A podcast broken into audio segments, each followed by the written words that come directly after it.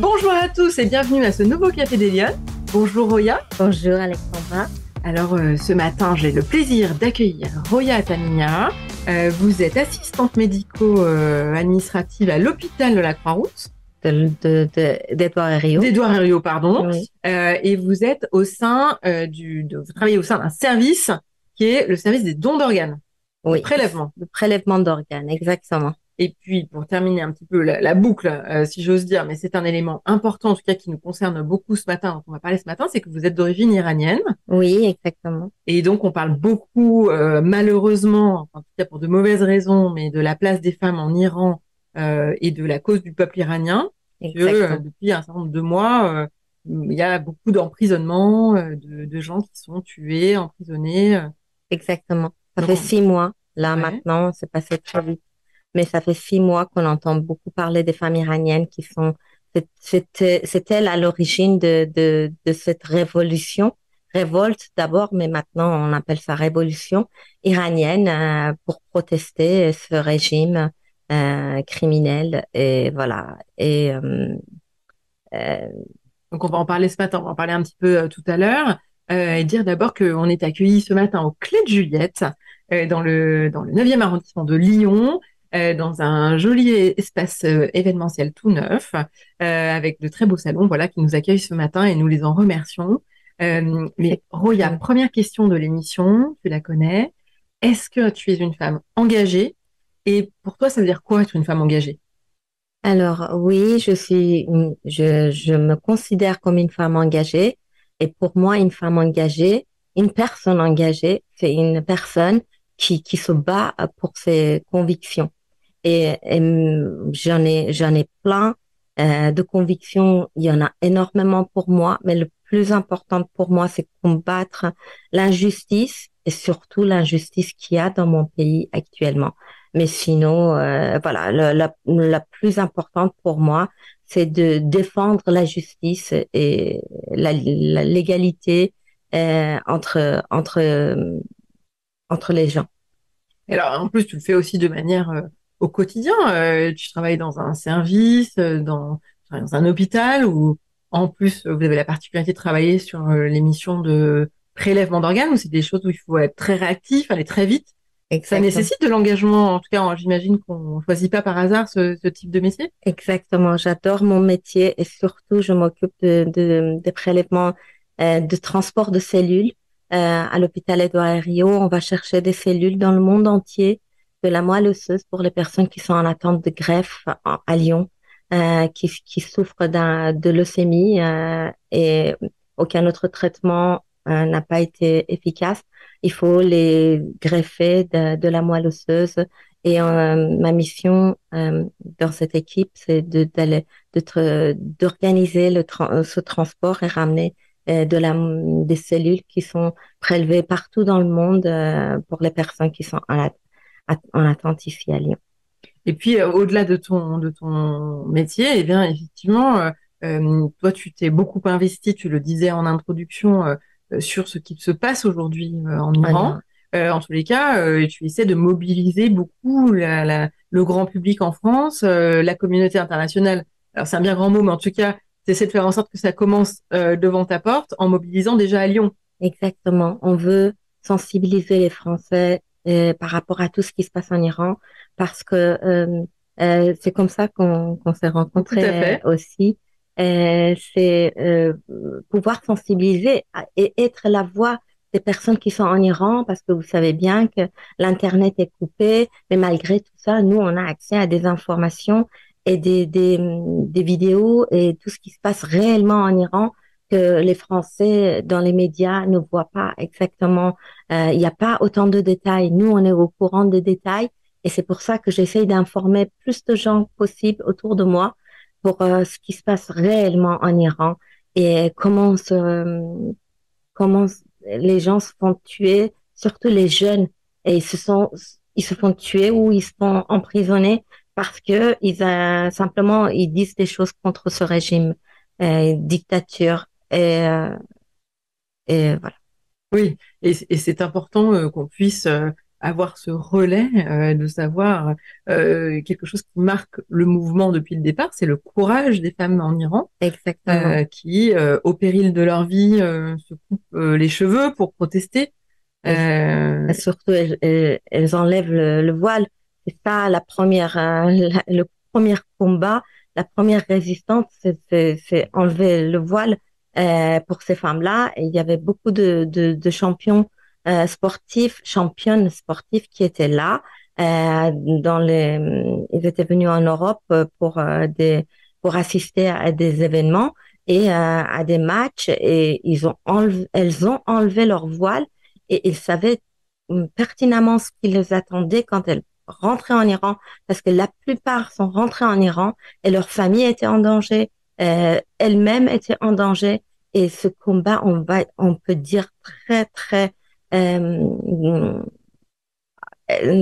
sûrement c'est féminin. Féminine.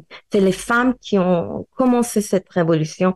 Bien sûr, les, les hommes les ont suivis aussi, mais euh, c'est le courage des femmes qu'on peut vraiment euh, admirer.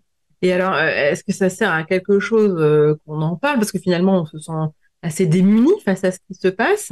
Euh, mais euh, quand tu es venu nous voir pour nous en parler avec Anne Delègle, euh, tu nous as vraiment dit non, mais c'est important d'en parler parce que si on n'en parle pas, on, quelque part on accrédite le ce qui se passe et on accrédite le régime en place. Exactement. Mais nous, il faut qu'on en parle de plus en plus.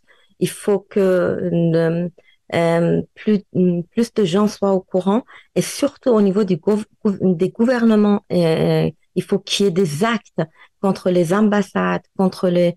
Euh, il faut plus que que les personnes, les ministres de, ce régime euh, criminel islamique euh, puissent venir dans les dans l'ONU par exemple ou partout ailleurs. Il faut plus qu'ils soient invités. Il faut que tous les ambassades, on en parle.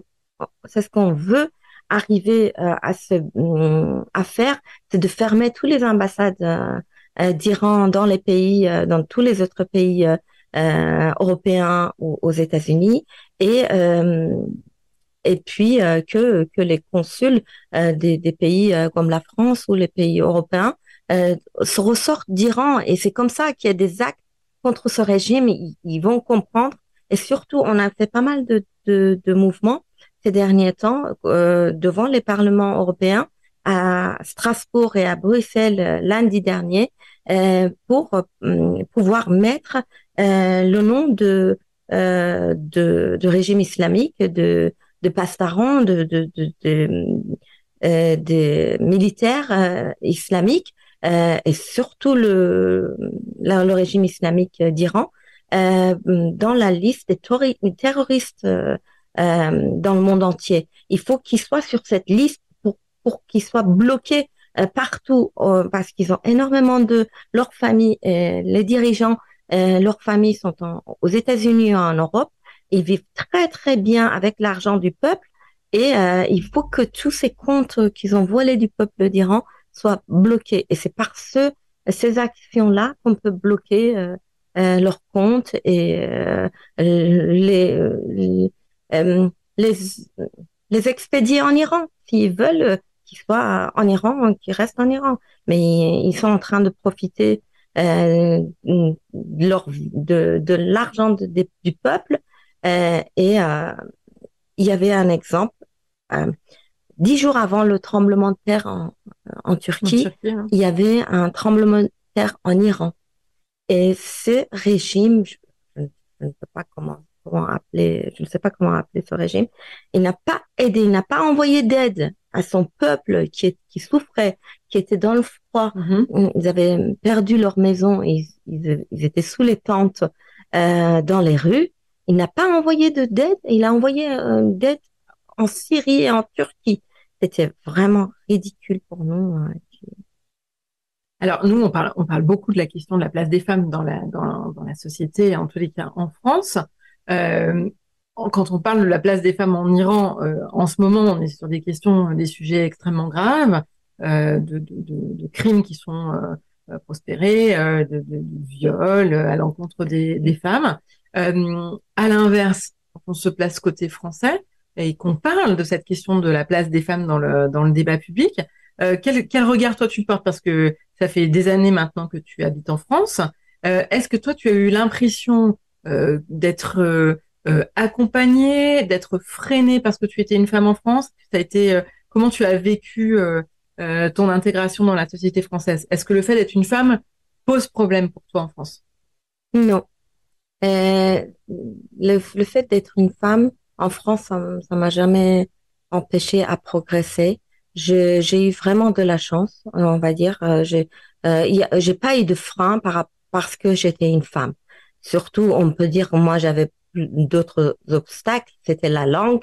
En arrivant ici, et j'étais iranienne, j'étais d'une autre culture, d'une autre euh, d'une autre civilisation, et, et, et tout ça, ça m'a, c'était toujours un apport pour moi. C'était toujours un plus, un avantage. Et vraiment, vraiment, j'ai, je peux dire que j'ai, eu de la chance. Il n'y a pas eu de frein ni d'obstacle pour moi. C'était des obstacles que je devais euh, affronter moi-même, d'apprendre bien la langue, de m'intégrer et, en France. Euh, et, j'ai pas eu de problème.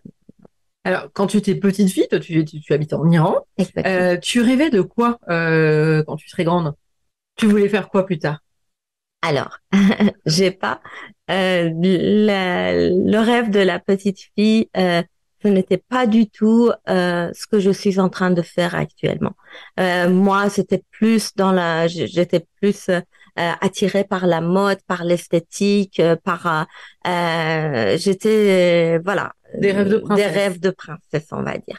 Mais en grandissant, bien sûr, euh, je me reconnais hmm, peut-être pas maintenant. Surtout, je n'ai jamais été une femme qui euh, qui prenait des des, des euh, j'étais jamais dans une partie politique. J'étais toujours euh, mais voilà, je n'ai jamais été tellement engagée. D'accord. Avant, il y a ça mais je peux dire que euh, ça fait au moins euh, 15 ans que je me sens vraiment engagée et je sais ce que je veux dans la vie et ce que je veux pas.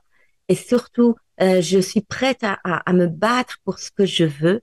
C'est ça qui est tellement plus clair dans ma tête que euh, j'essaye j'essaye d'affronter d'affronter tous les problèmes, tous les obstacles pour pouvoir arriver à ma fin euh, mais euh, voilà, c'est pas encore euh, tout à fait fait. Mais alors, qu'est-ce qui a changé? Que tu dis euh, avant, je faisais pas, j'étais pas comme ça. Ça remonte à 15 ans. Alors, j'ai j'ai été malade et c'est combattre cette maladie qui était le cancer. Ouais. Ça, c'est ça qui m'a réveillée, on va dire, dans la vie. Et je, je me suis dit, je, je suis passée à côté de la mort. La vie m'a donné une autre chance à saisir et je saisis cette chance et je suis devenue une femme complètement différente.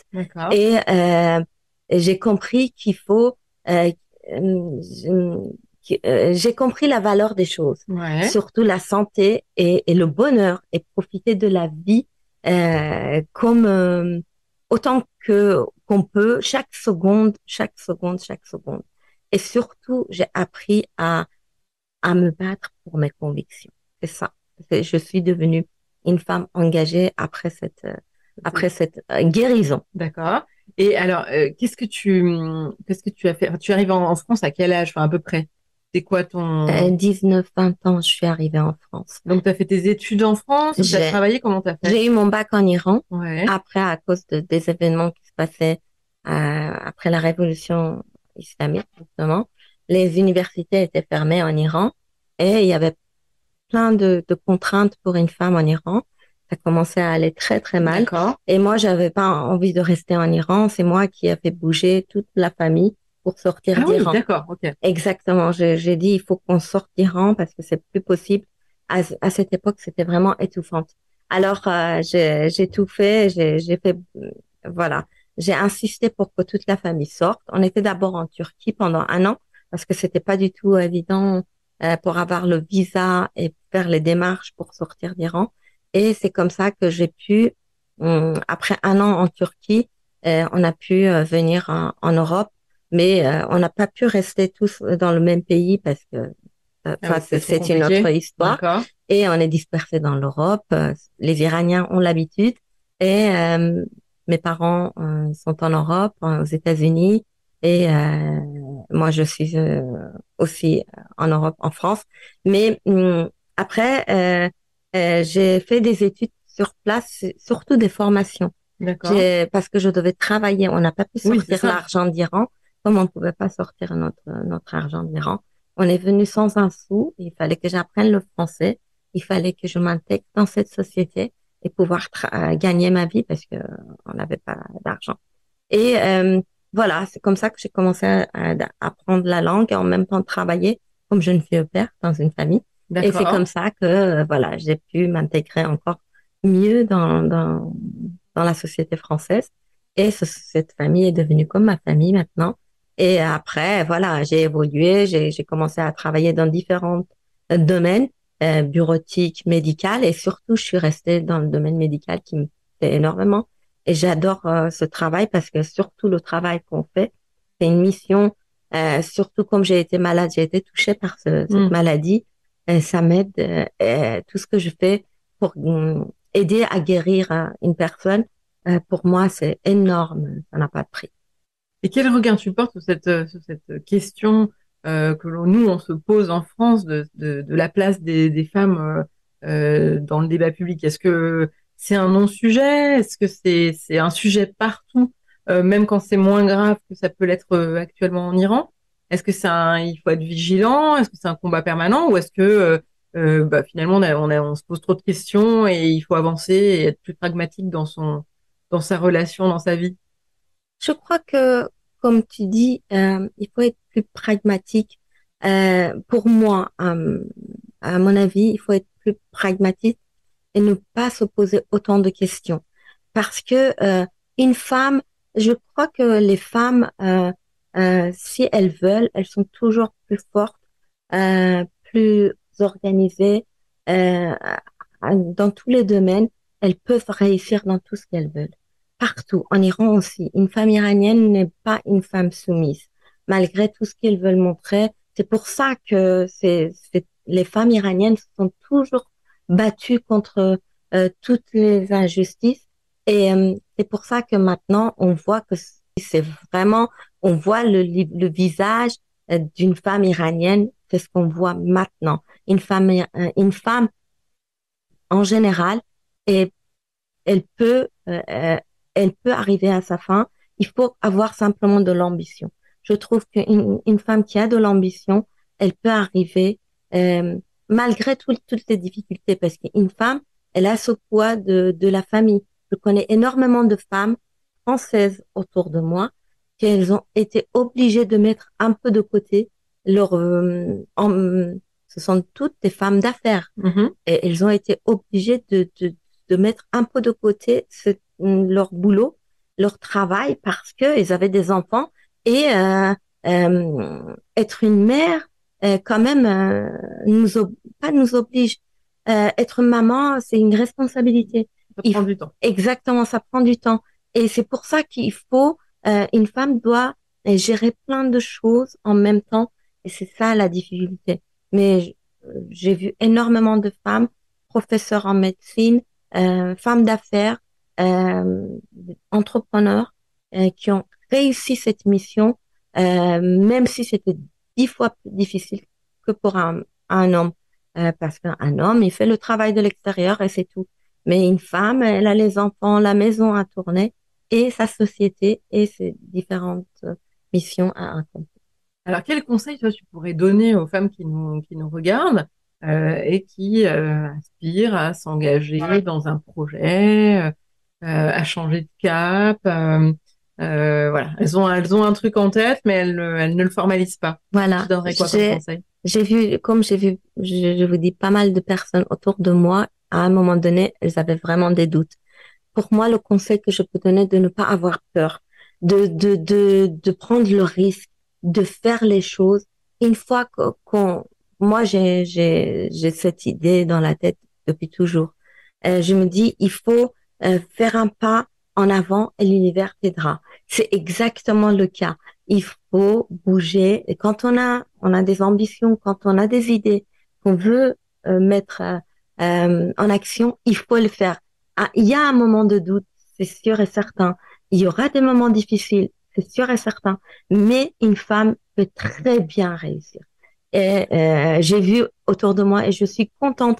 Il faut les encourager. Encourager, ne pas euh, ne pas perdre cette ambition, ne pas perdre cette idée qu'ils ont dans la qu'elles ont dans la tête pour pouvoir monter une affaire ou ou, euh, ou projet, leur conviction. Voilà, ne pas lâcher. Et alors, dernière question de l'émission Rien, si tu vois, tu avais une baguette magique, qu'est-ce que tu ferais? Qu'est-ce que quelles mesures tu prendrais pour que les femmes elles soient plus présentes, elles osent plus, elles soient euh, visibles dans le dans l'espace public? Est-ce que tu as une idée? Euh, Moi, euh, mon idée, c'est ça, hein, c'est que les femmes doivent avoir moins de poids de, de leur famille, de des enfants, de de la maison. Si elle, si j'avais cette baguette magique que je pouvais, surtout, je vous dis, je, vois tout à fait autour de moi des personnes euh, qu'elles ont, qu'elles peuvent faire énormément de choses, mais elles sont bloquées par rapport à leur famille, par rapport à leurs enfants, et qu'elles veulent pas lâcher. Moi, c'était ça.